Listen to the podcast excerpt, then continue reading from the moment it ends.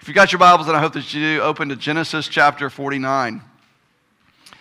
And you might wonder, what in the world does Genesis 49 have to do with Christmas? Well, it's a bit of a stretch, but you know what? All of Scripture is tied to the manger. Because as we've said a, a number of times, we observe the manger of Bethlehem against the backdrop of the cross of Calvary. You see, when, when God enfleshed himself as a human in Bethlehem, that wasn't plan B. It wasn't as if his first plan was this nation that we've been talking about in Genesis that began with Abraham and then Isaac and then his son Jacob, of whom we discussed this morning. That, that, he, that he started out, and that was, that was his plan to rescue children, was, was through instituting a nation who would be his, and he would give them the law, and they would obey the law, and, and everything would be just fine. No, Jesus was always his plan A. And he never had a plan B. And so, all throughout the book of Genesis, everything is pointing, everything is pointing to the infleshing of God as a man in the person of Jesus Christ at Bethlehem. Because this God man would live among us and live a perfect life perfectly obeying the will of the Father, perfectly obeying the law, achieving what we never could, which is righteousness through the law. And then he was put to death on a cross, all sovereignly ordained by our Father who had a plan to reconcile sinners like us back to himself for his glory. And so, yes, Genesis is very much connected to Christmas morning. Last week, we covered the first part of what we're calling Jacob's deathbed, the end of his life, 147 years old. Everything that's happened is all now condensed into this deathbed scene. The first part of the scene we looked at last week in chapter 48 as Jacob adopts and then blesses the two oldest sons of his son, Joseph. So he adopts two of his grandsons and then blesses them, gives to them the right of the firstborn, the birthright of the firstborn. And then in chapter 49 today, we see Jacob, the patriarch, blessing, literally with his last breath, blessing his 12 sons who will become the 12 tribes of Israel.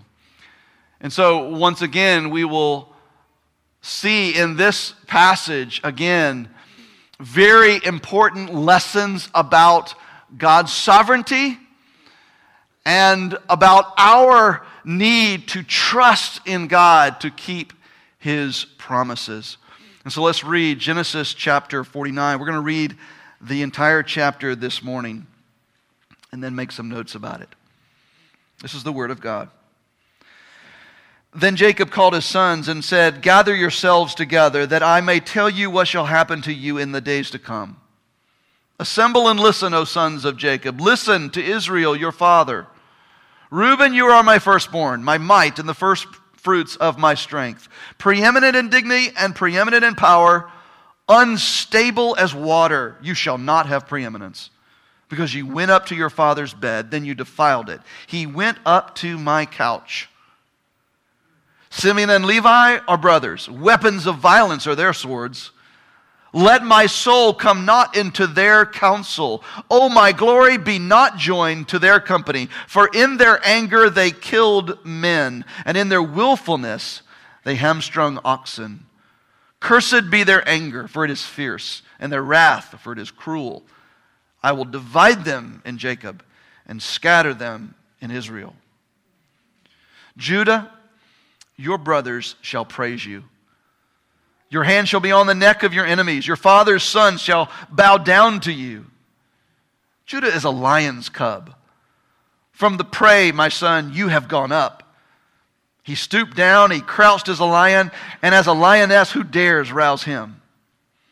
The scepter shall not depart from Judah, nor the ruler's staff from between his feet, until tribute comes to him, and to him shall be the obedience of the peoples. Binding his foal to the vine and his donkey's colt to the choice vine, he has washed his garments in wine and his vesture in the blood of grapes. His eyes are darker than wine, and his teeth whiter than milk. Zebulun shall dwell at the shore of the sea. He shall become a haven for ships, and his border shall be at Sidon. Issachar is a strong donkey crouching between the sheepfolds. He saw that a resting place was good and that the land was pleasant, so he bowed his shoulder to bear and became a servant at forced labor. Dan shall judge his people as one of the tribes of Israel. Dan shall be a serpent in the way a viper by the path that bites the horse's heels so that his rider falls backwards. I wait for your salvation, O Lord. Raiders shall raid Gad, but he shall raid at their heels. Asher's food shall be rich, and he shall yield royal delicacies. Naphtali is a doe let loose that bears beautiful fawns. Joseph is a fruitful bough, a fruitful bough by the spring his branches run over the wall. The archers bitterly attacked him, shot at him, and harassed him severely, yet his bow remained unmoved. His arms were made agile by the hands of the mighty one of Jacob. From there is the shepherd, the stone of Israel by the God of your Father who will help you, by the Almighty who will bless you with blessings of heaven from above, blessings of the deep that crouches beneath, blessings of the breast and of the womb. The blessings of your Father are mighty beyond the blessings of my parents, up to the bounties of the everlasting hills. May they be on the head of Joseph and on the brow of him who was set apart from his brothers. Benjamin is a ravenous wolf in the morning devouring the prey, in the evening dividing the spoil. All these are the twelve tribes of Israel. This is what their father said to them as he blessed them, blessing each with the blessing suitable to him. Then he commanded them and said to them, I am to be gathered to my people. Bury me with my fathers in the cave that is in the field of Ephron the Hittite in the cave that is in the field of Machpelah, in the east of Mamre in the land of Canaan, which Abraham bought with the field from Ephron the Hittite to possess as a burying place. There they buried Abraham and Sarah, his wife. There they buried Isaac and Rebekah, his wife. And there I buried Leah. The field and the cave that is in it were bought from the Hittites. When Jacob finished commanding his sons, he drew up his feet into the bed and breathed his last and was gathered to his people. Let's pray.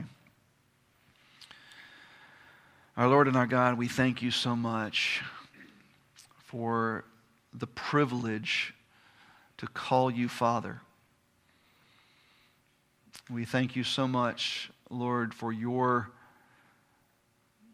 divine plan of redemption that we could not have invented if it were up to us, and we would not have followed through with it if it were up to us.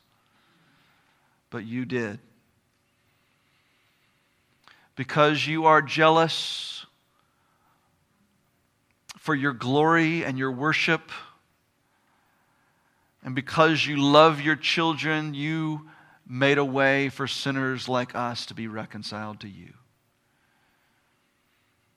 And we see it even in the nexus of this nation, even in the fledgling nation of Israel as it begins to be formed. We see your plan taking shape.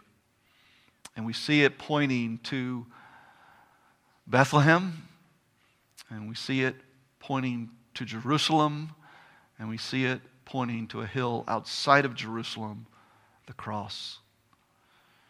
So, Father, I pray this morning that as we seek to unpack this passage of Scripture, God, that you would bring fruit from not my words, but from your word. Father, may, may your spirit cause these words to bear fruit in each of my brothers and sisters' lives that are gathered here and listening online and gathered downstairs. Father, may this be fuel to fight against sin as we're warned against the consequences of sin. May it remind us that you are sovereign and in control, even over tribes and nations, certainly over our lives.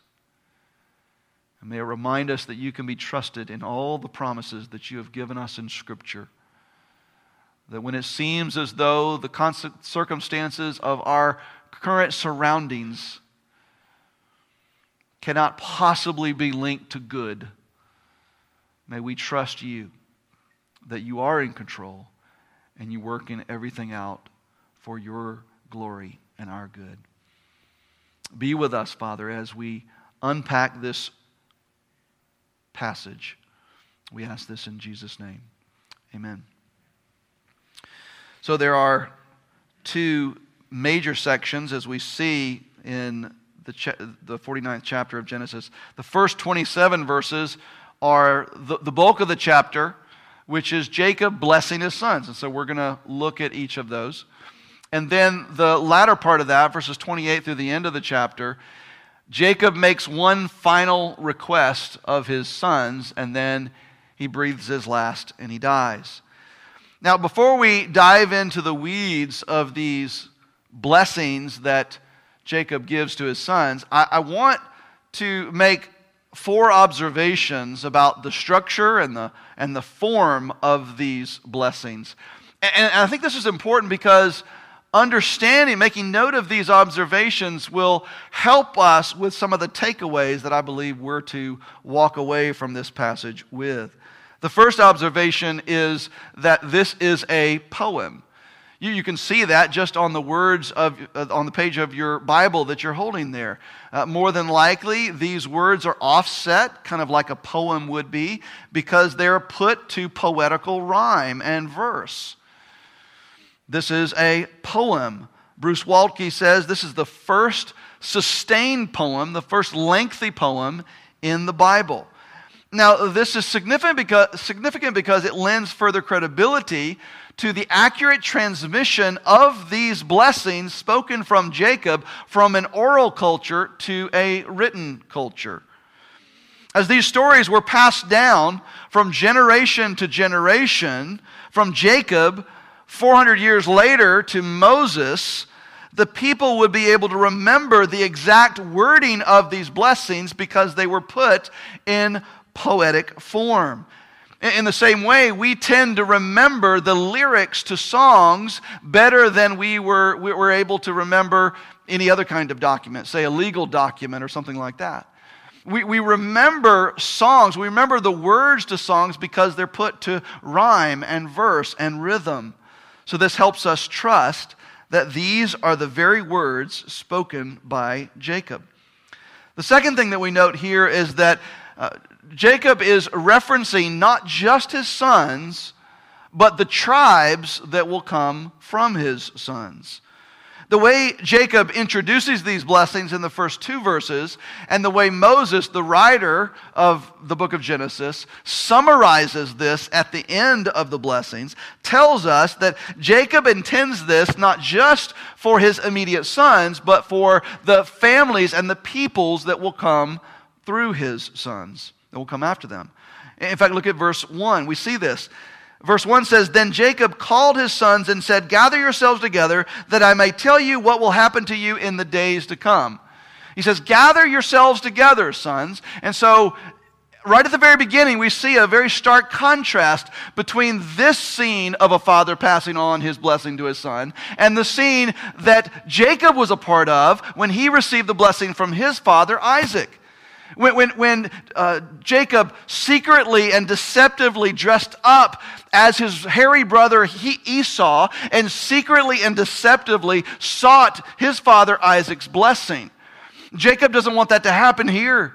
These boys are not going to pull that on him. And so he, he makes it very public. Gather yourselves together. And he says, I will tell you what will happen to you in the days to come. That phrase, in the days to come, literally means in the last days or in the latter days.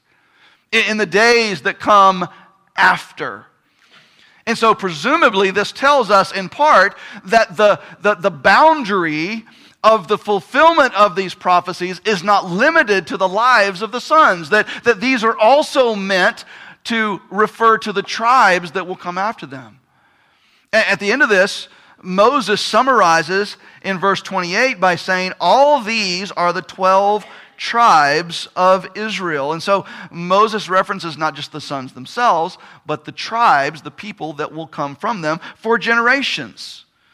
So these blessings that we'll read through are for the tribes that what they have in view are the tribes of Israel that come from these sons. And so, as a result of that, we'll need to consider how the tribes of Israel centuries later would have reacted to these blessings when they heard the stories from Moses.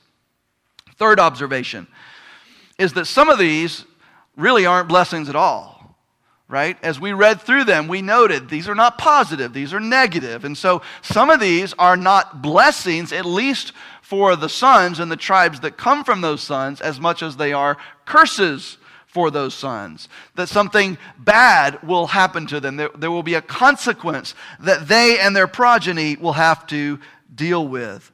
And this will remind us that there are consequences for our actions. And then the fourth observation, and the one that I kind of want to camp out in a little bit before we dive into the weeds of all of these blessings and curses, is that these are prophetic. And I, and I, want to camp out here a bit because this is going to be critical for us really coming to grips with one of the main takeaways of this chapter. These are prophetic. Now, when I say that they are prophetic, I mean not only that they speak of things that will happen in the future, but they are prophetic in the sense that they, they claim to be not just words coming from Jacob's mouth, but words that are coming from the very mouth of God. One of the things that stands out to us as we read this passage is that these are not just Jacob's personal feelings that he then just projects onto his sons, but that he is foretelling God's pronouncement of blessing and curse on each of them. Jacob had established his authority to speak on behalf of the Lord back in chapter 48, in the last chapter that we looked at, by referring to God's appearance to him at Bethel. You recall that? He, referred to God's appearing to him at Bethel as foundational to him adopting and then blessing Ephraim and Manasseh, Joseph's two oldest sons. And that scene at Bethel also serves as foundational to the words of Jacob in this chapter such that we can conclude that these are more the words of Yahweh than just the parting words of the patriarch himself. As further evidence that these are God's words that Jacob is foretelling, comes from the fact that Jacob speaks of stuff here that he could have had no possible idea about whatsoever. He could not have known about other than by revelation from God himself. God revealing these things to him, and then Jacob foretelling those things. Jacob's son Joseph reminded us back in chapter 41 that the future can only be known by God. You remember when Joseph was called upon by Pharaoh to interpret his dreams? In that setting, Pharaoh expresses great confidence in Joseph's ability to tell the future through his dreams. But Joseph, if you recall, he corrects Pharaoh. He, he corrects him and he says, No, no, no, I don't have the ability to do that. The ability to foretell the future only comes by God, is only known by God. But if we pull back the veil just a, just a bit more on this idea of prophecy, of, of telling what the future will hold, we'll again see that one of, the, one of the great themes of the book of Genesis is God's sovereignty, or, or at least of the story of Joseph. Because we're reminded then that the future can only be known because God has already ordained it. You, you, see, only God can know the future, and only the future can be known because God has already ordained what the future will behold. In other words, how could prophecy even work if God had not already ordained what will happen in the future? Joseph reminds his brothers of this when he finally reveals his identity to them back in chapter 45. In verse 5 of chapter 45, Joseph told his brothers, Do not be distressed or angry with yourselves because you sold me here, for God sent me before you to preserve life. And then later in verse 8, he said, So it was not you who sent me here, but God. God's sovereignty over all of life has been one of the great themes of this whole book. And here we see it again in the patriarch's blessings of his sons that he passes on to his sons here in chapter 49. The fact that Jacob is prophesying here about what will happen in the future is dependent on God having already ordained the future. If God had not ordained the future, if, if, if He was not sovereign over the future, what the future holds, then we could have no confidence in prophecy whatsoever. See, God's foreknowledge is not simply Him looking into the future and seeing and, and, and coming to a knowledge of what is going to happen in the future. It is Him planning the future and sovereign, sovereignly ordaining it to be so. It couldn't be any other way. If God's foreknowledge was, was Him just knowing what was going to happen in the future without Him ordaining the future and, and controlling what will happen in the future, then what confidence could we have that His foreknowledge of the future actually represented what will happen? See, God's foreknowledge presupposes His sovereign plan and ability to make it happen. In the same way, for God to give prophecy to one of his servants to then pass along to his children necessarily means that God has already planned that future.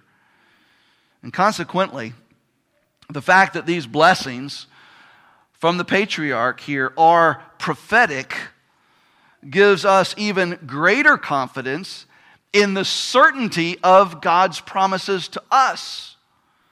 Because God has already ordained the future. To me, that's one of the primary reasons why God includes prophecy in Scripture. There are over 2,500 prophecies in the Bible. 2,000 of them have already been fulfilled. 500 of them, about 500 of them, have yet to be fulfilled. But why does God give us prophecy in Scripture? Well, first of all, for with respect to the prophecy that is yet unfulfilled, prophecy in Scripture serves to tell us what will happen in the future.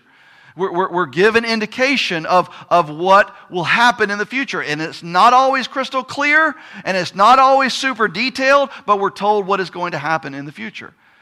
But secondly, with respect to the prophecies that have been fulfilled in Scripture, they give us a greater confidence in God's sovereignty. Be- because how could these things have happened if God were not in control to make them happen? And then, thirdly, and, and consequently to that, this increased confidence in God's sovereignty that typically um, accompanies fulfilled prophecy as we um, confront it in the Word of God, helps us trust God for all of His covenant promises to us.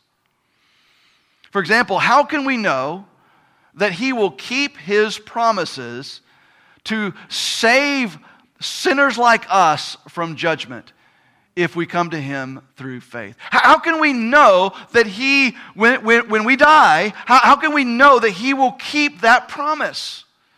And the, that we won't ourselves also be subject to eternal condemnation. How do we know he will keep that promise? How, can we know that He will cause all things to work together for our good and His glory, as we've repeated so many times in the story of Genesis in chapters 37 through 50? How, how do we know that He will keep that promise? How do we know that He is causing all things to, to, be, to work together so that we are conformed to the image of Christ?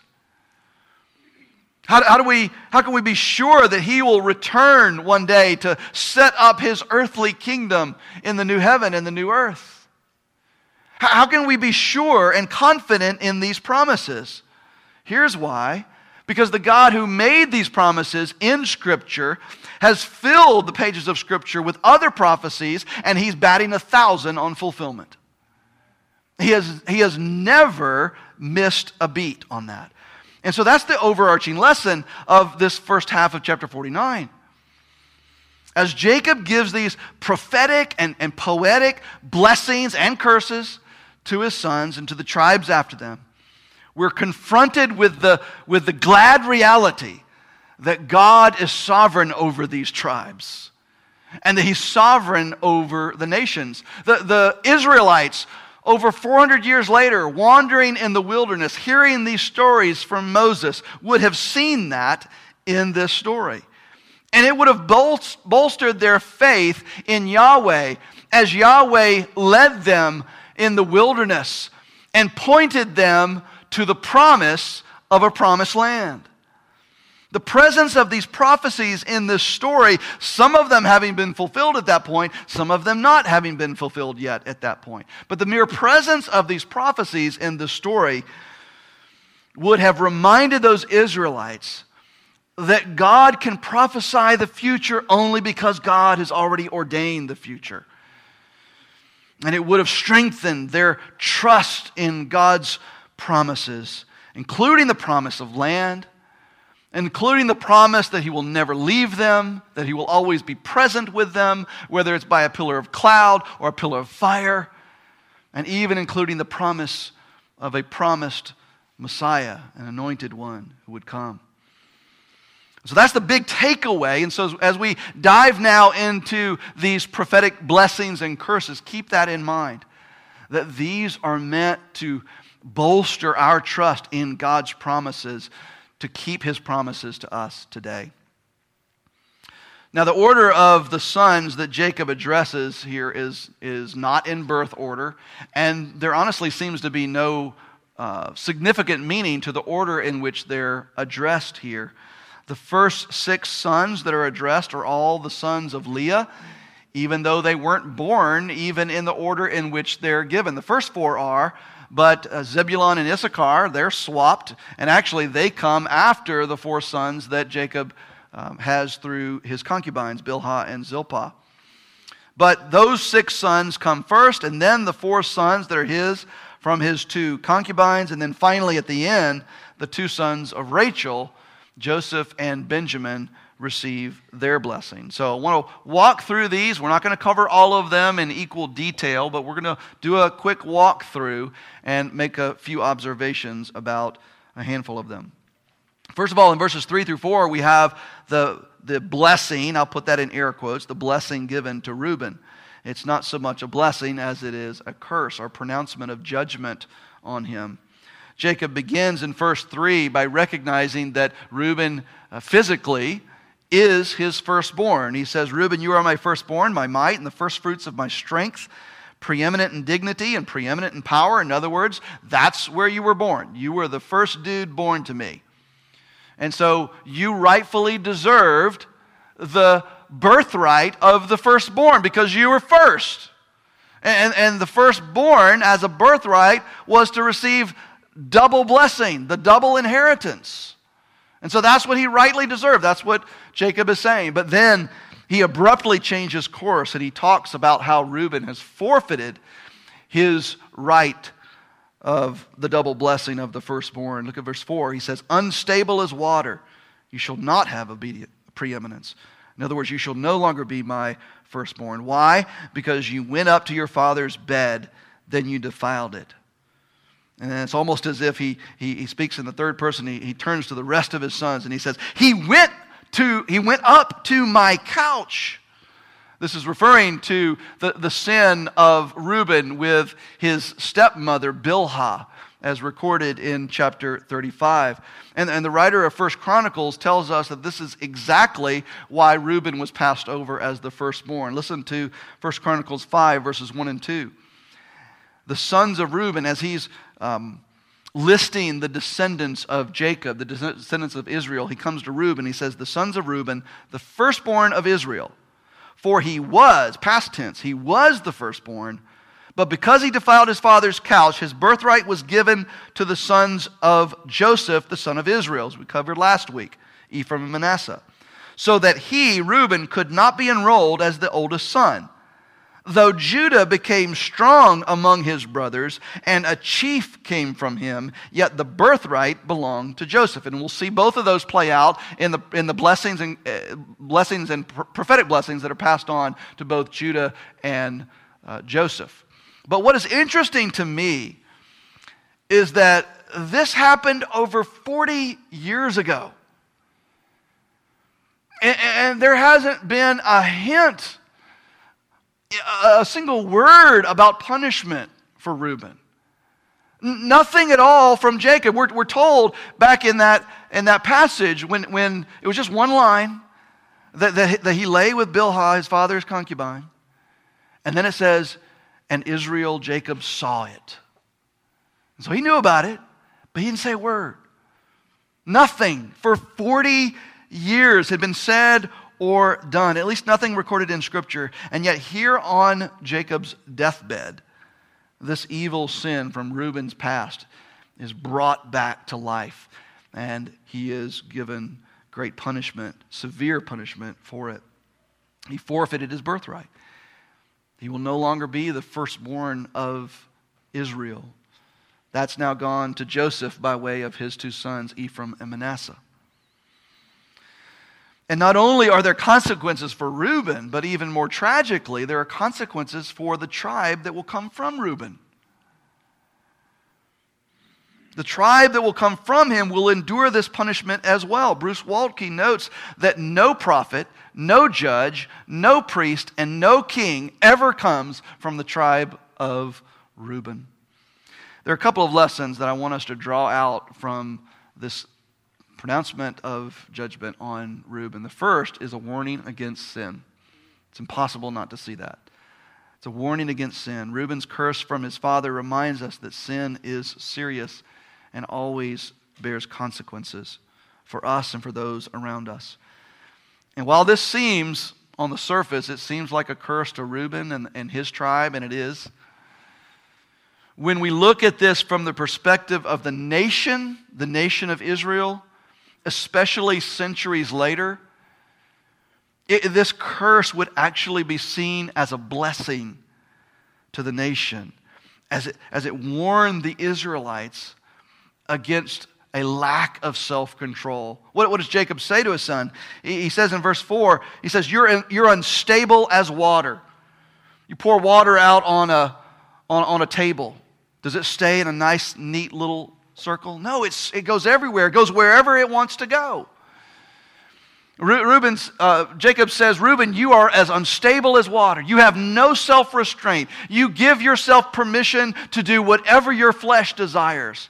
And, and so the, Israel would have learned from this, and, and by the way, so should we, that a lack of self restraint, a lack of self control, especially sexually, will lead to dire consequences for us and for those nearest to us.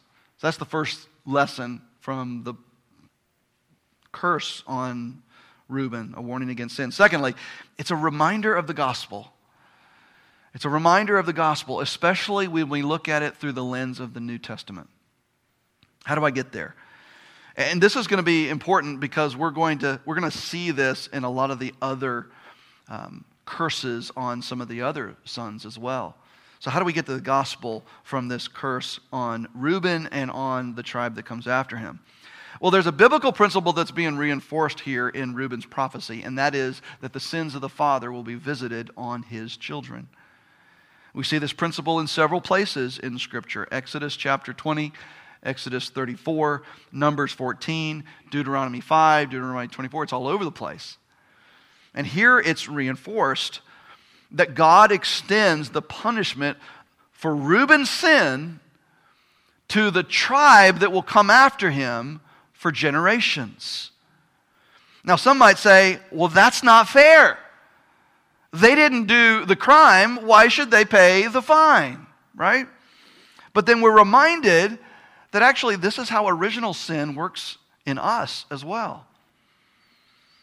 When Adam sinned in the garden, all of humanity for the rest of time paid the price. Bible scholars, scholars call this the doctrine of federal headship. We learned about it back in Romans chapter 5 when we were going through the book of Romans. When Adam sinned, we all sinned. As if we were there in the garden, sinning right along with him. And so the doctrine of original sin is not just that we inherit a propensity to sin, but we inherit the actual guilt of Adam's sin because we were in Adam as our federal head, sinning right along with him in the garden. And again, some will say, cry foul. It's like, I wasn't in the garden. I, I, I wasn't even a sparkle in my mama's eye. I wasn't there, and I, I couldn't have sinned in the garden. So why would I be held accountable as if I had?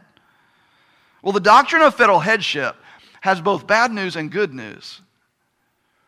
See, its bad news is that we have sinned in Adam.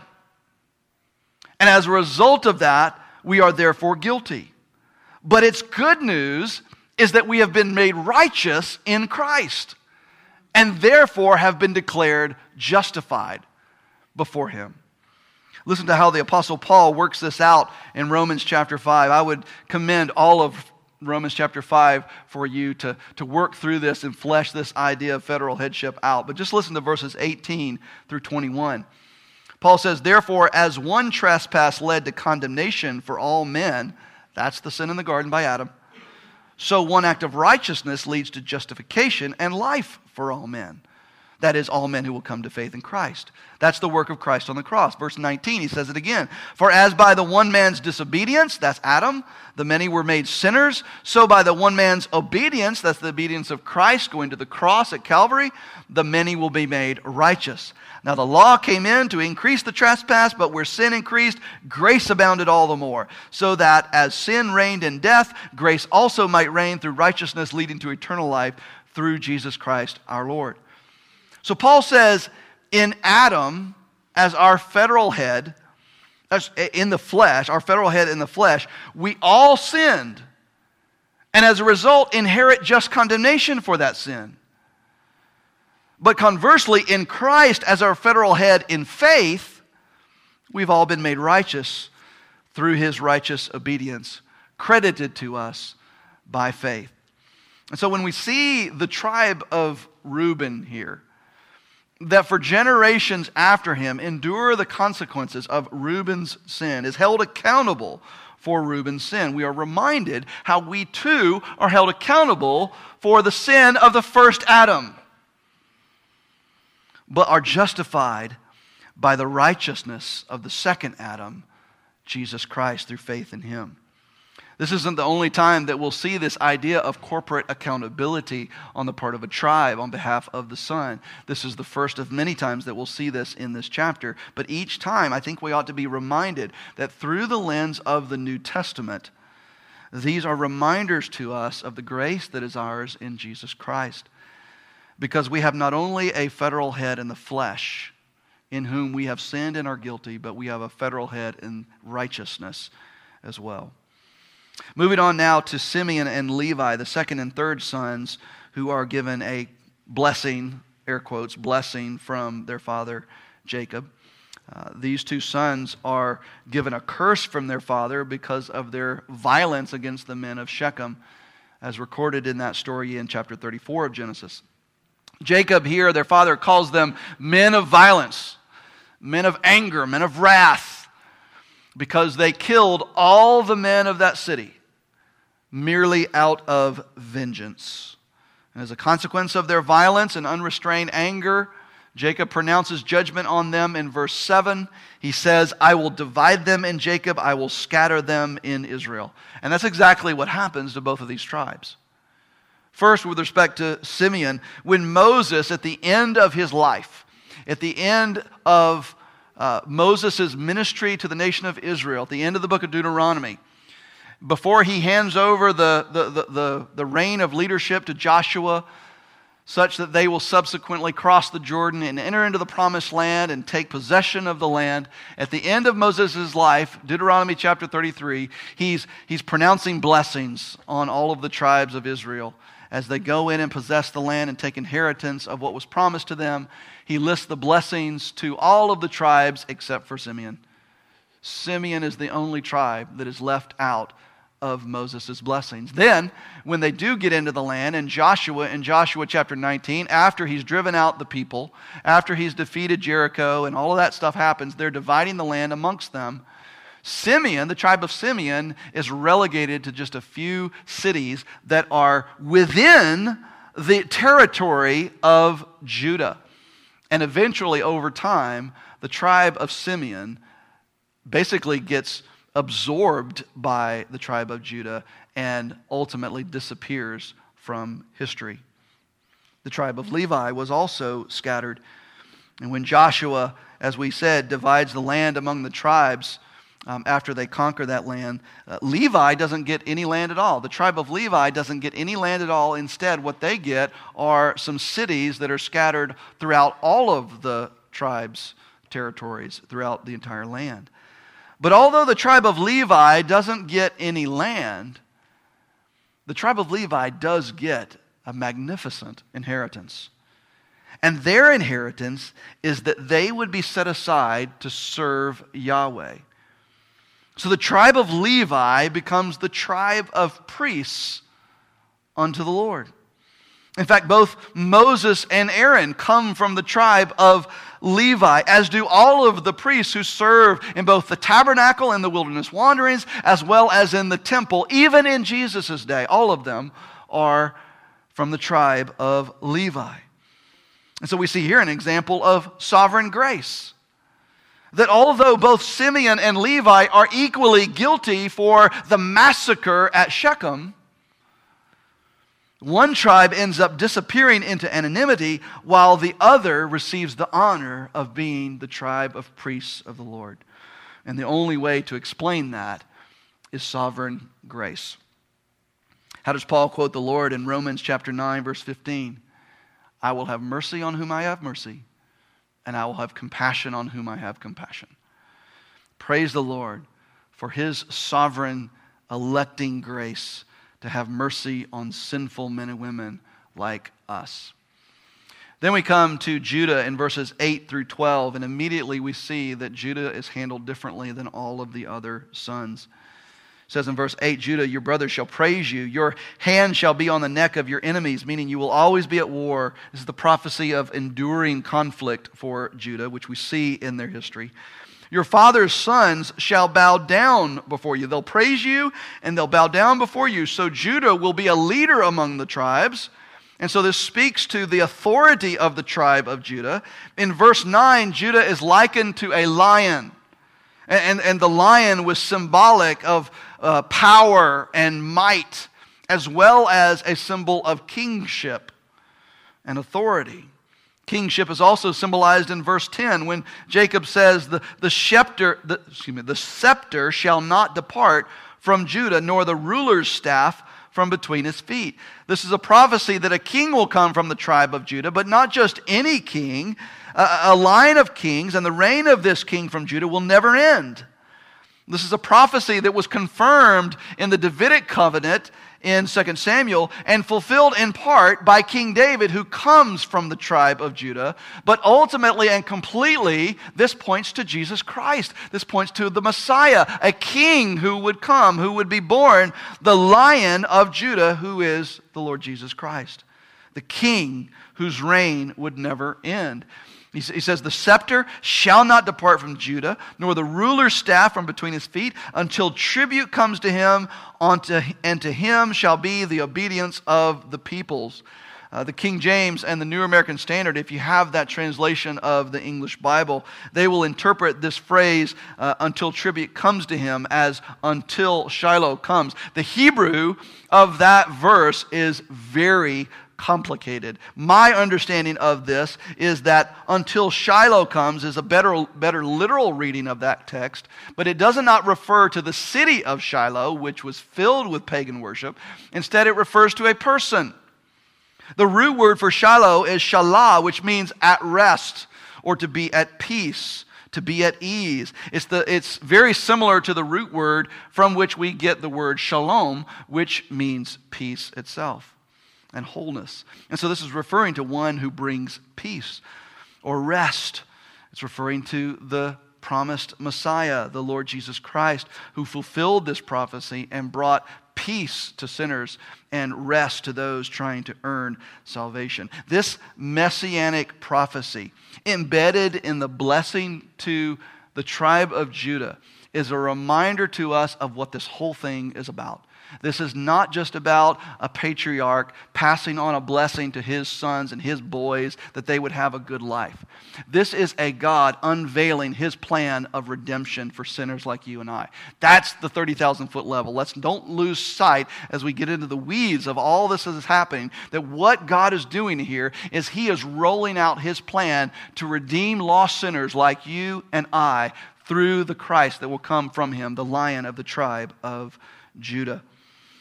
Then look at how Judah is incredibly blessed. The remainder of the blessing to uh, Judah here in these verses um, has to do with the prosperity and the, and the blessing of the tribe of Judah. Uh, Jacob employs the use of hyperbole and exaggeration here to demonstrate how Judah's tribe will be a blessed people. And this reminds us of how the church is blessed with the presence of Christ and the Spirit today. Verse 11, binding his foal to the vine and his donkey's colt to the cho- choice vine. If you're going to tie up to a donkey to a vine, it better be a big vine. This is exaggeration. That this is a humongous vine, big enough that you can tie a donkey to it and it won't pull away. Most vines that I've seen would not hold a donkey if you tie it to it, right? So this is exaggeration about the, uh, uh the blessing of this land, this huge vine that grows there. He goes on, he says, So blessed You'll be so blessed that he washes his garments in wine and his vesture in the blood of grapes. Again, this is figurative language. It's not that the tribe of Judah does their laundry in wine, but the idea here is that they are so blessed that there's so much wine, it's flowing everywhere in Judah that it's as if they could do their laundry in it if they wanted to. It would be that plentiful.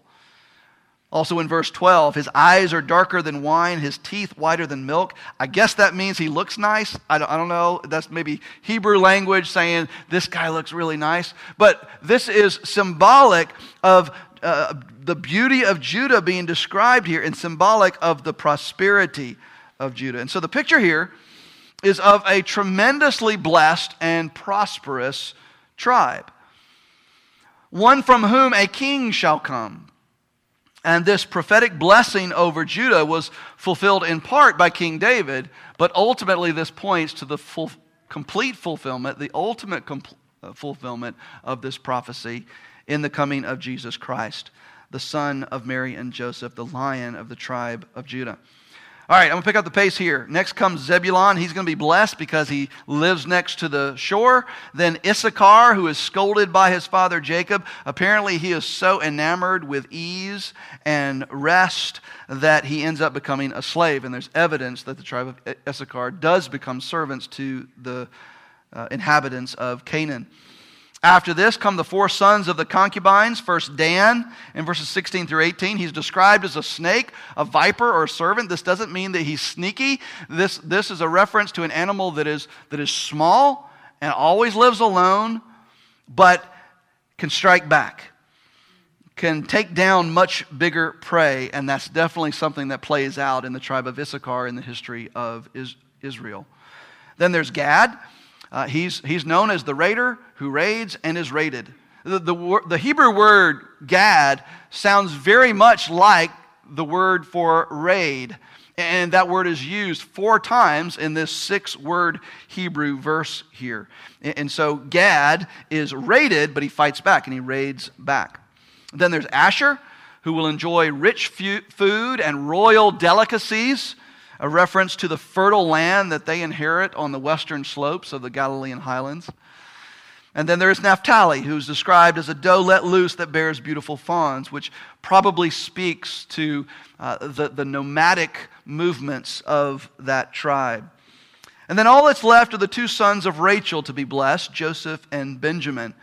Joseph's blessings in verses 22 through 26 demonstrate that he receives that double blessing right? Because his sons Ephraim and Manasseh have been elevated to the place of sons of Israel, and they have been given the birthright of being the firstborn. And so they get the double blessing. And as we read through Jacob's blessing here, it is, I mean, the dude is really blessed. more than any of his sons. He receives the blessing of the firstborn, while Judah receives the authority, and a king, a, chief, will come from him, as the chronicler tells us in 1 Chronicles 5. Joseph is described metaphorically here as a, a, fruitful bough or vine, which refers to fertility for the tribe of Joseph, Ephraim and Manasseh. Uh, we're told that the branches of this bough, this vine, runs over a wall, which refers to the expansion of the territory of the tribes of Ephraim and Manasseh. When verse 23 says the archers bitterly attacked him and shot at him and harassed him severely, this is figuratively referring to when Joseph's brothers mistreated him and stole the robe from him and threw him in a pit and left him there to die. But even in that state, we're told by Jacob that he was helped by God. He recognized that it was God that helped him. Look at verse 24. Yet his bow remained unmoved, his arms were made agile by the hands of the mighty one of Jacob. From there is the shepherd, the stone or the rock of Israel. And then finally, the youngest Benjamin is blessed in verse 27. He's depicted as a ravenous wolf who hunts and devours his prey, and this refers to his bravery and his warrior skills in battle, and that of him and the tribe that comes after him. And from this tribe, we get the likes of a man named King Saul, the first king of the, the unified nation of Israel, a man who stood head and shoulders above everyone else and led in great battles on behalf of Israel. His son Jonathan also was from this same tribe of Benjamin. He defeated an entire garrison of Philistines in 1 Samuel 13. And then another Saul in the New Testament. The Saul who would become Paul, the Apostle Paul, was also from the tribe of Benjamin. And the chapter closes then with Jacob expressing his great confidence in God's promises. On his deathbed, with his, with his dying breath, he expresses great confidence in God's promises by pointing his sons back to the promised land. He commands them to bury them, bury him on the plot of land that his grandfather Abraham had bought in the cave that is in the field at Machpelah, that they bought, that Abraham had bought from Ephron the Hittite. The story of Abraham purchasing that field is recorded back in chapter 23. And when we covered that, we noted that Ephron's field that Abraham bought, though it is small, it was the first rightfully owned piece of land in Canaan for Abraham's family. Though it was this small burial plot, it was land nonetheless. It was a sliver of a promise in a land of promise. A land that now beckons to the Israelites as they are in Egypt. Now Jacob's family has abandoned all of their land in Canaan and had migrated down to Egypt to escape the famine. And in Egypt, their family will remain for the next 430 years. But that plot of land that Granddad had bought over 150 years prior was still there. Again, beckoning to them from Canaan that there was, in fact, a promised land, that there was an inheritance that was part of God's covenant promises to them. And it included that land. That was part of God's promise. Buried there were his grandfather Abraham, his grandmother Sarah, his father Isaac, his mother Rebekah, and Jacob's first wife Leah. And Jacob reminds his son that he is to be buried there as well. Jacob's dying request to be buried in the land of Canaan was a reminder to his sons that God's covenant promises didn't end in Egypt. Egypt was just a pit stop in God's plans for Israel.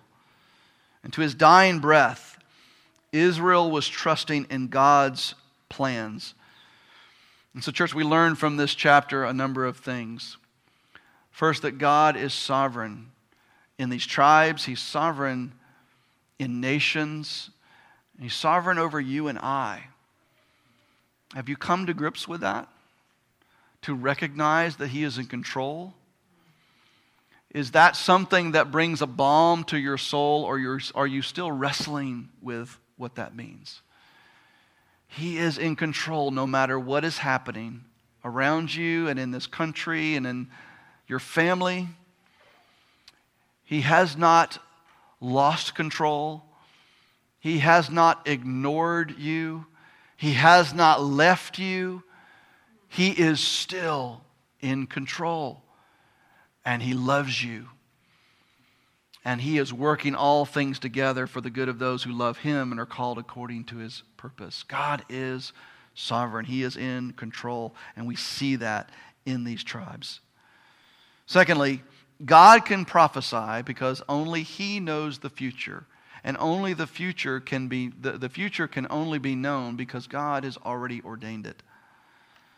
Let the doctrine and the reality of his sovereignty and the fact that he knows, not only knows the future, but ordains it, let those two truths strengthen your trust in God's promises to you and I today. His promises to save those who come to him through faith in Christ.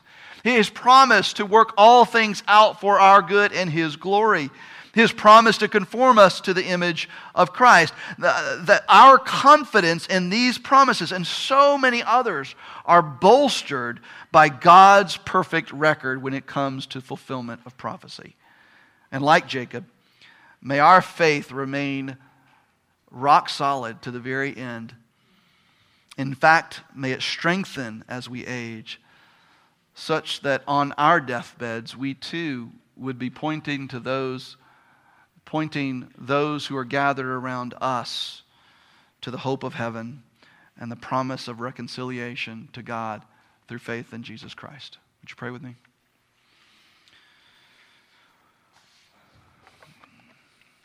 Oh God, would you do just that? We're so grateful for these stories that you've recorded for us in this book. These Old Testament narratives that remind us that when you make a promise, it's as if it's already been fulfilled.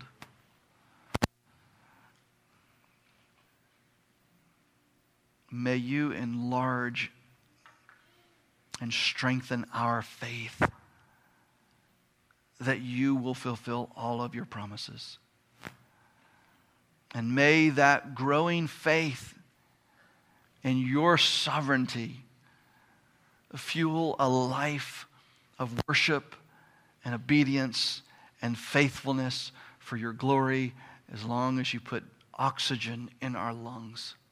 That to our dying breath, we will trust you and we will long to see you face to face. Until then, cause us, faithful God, to persevere in this faith, to trust you. And I pray, Father, for those in our church who are struggling in so many different ways, whether it's health, physical health, spiritual health, mental health whether it is a virus or disease, or whether it is the challenge of a loved one who is failing in their health and on the cusp of heaven themselves, whether it is children who may seem wayward that we long for and pray for, whether it is hopes and dreams that seem to be dashed. Lord, would you bolster the faith of those who are here and those who are downstairs and those who are at home, the, the, the, those who call New Branch their faith family. Lord, would you bolster their faith in a faithful God who will fulfill each and every one of his promises. Father, we thank you for that testimony from your word. And we ask that, Father, that faith would fuel our faithfulness to you. We pray this in Jesus' name. Amen.